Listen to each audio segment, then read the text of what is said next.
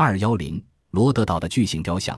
罗德岛巨型雕像是哈利纳苏陵墓和阿尔忒弥斯神庙同时代的作品，但比他们稍晚一些。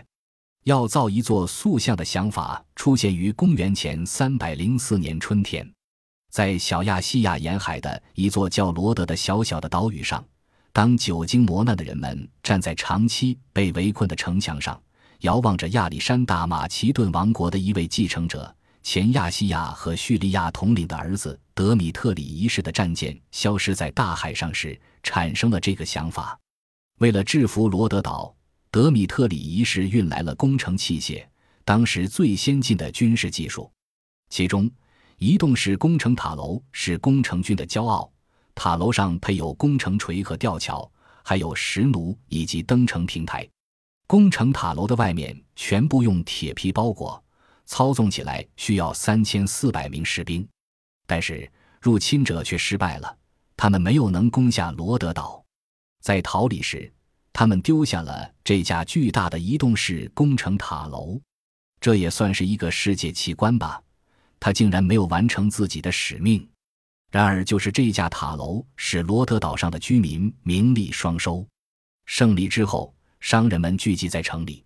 他们提出要把这架移动式工程塔楼当作废铁来收购，为此，他们愿意出三百个金币，这在当时是个天文数字。为了纪念这次成功的防御战，居民们决定用这笔钱来建造罗德岛的庇护神赫尔墨斯的雕像。罗德岛上的居民坚信，罗德岛从海底升上来，就是应了赫尔墨斯神的请求。居民们还决定请利亚普斯（公元前四世纪古希腊雕塑家）的学生黑尔斯来承担此任。黑尔斯提出把赫尔墨斯塑成站立着的，左手提着下垂及地的遮体布，右手上举贴着额头，凝视着远方。虽然这个姿势有悖于传统的规范，但黑尔斯知道，如果把赫尔墨斯神的手塑成伸向前方的姿势，那整个雕像就会失去平衡。高达三十六米的雕像，底座是三根巨大的月柱形圆柱，高度极尖，用铁梁加固。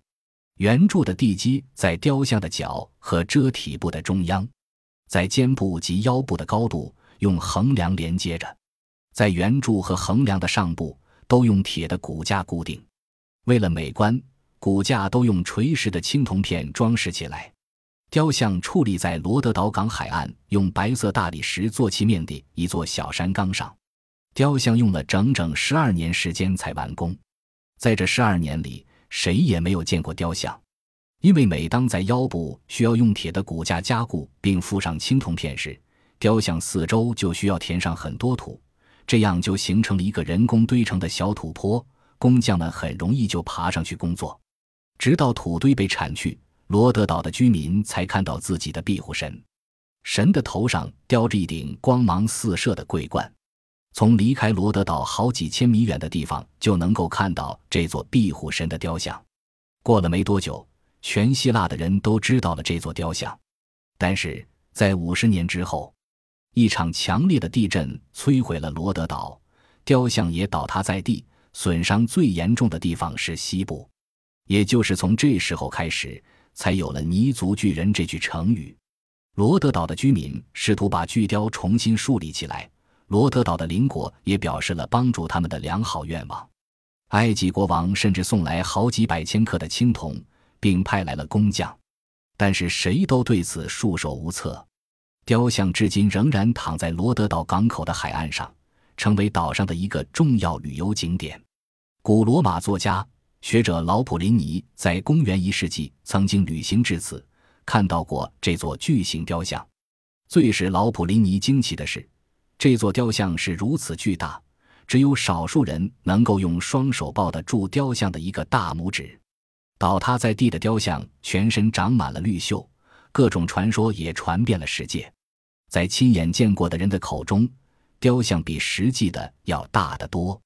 在古罗马的书籍中，甚至出现这样的传说：刚开始时，巨雕是矗立在港湾的人海口处的，凡进港的船只都必须从巨雕的两足之间通过。雕像在地上躺了有千年之久。后来，在公元977年，阿拉伯有个地方长官需要用钱，就把雕像卖给了一个商人。这个商人为了把雕像运走，重新熔炼，把它切割成许多小块，用了九百头骆驼才把青铜运光。本集播放完毕，感谢您的收听，喜欢请订阅加关注，主页有更多精彩内容。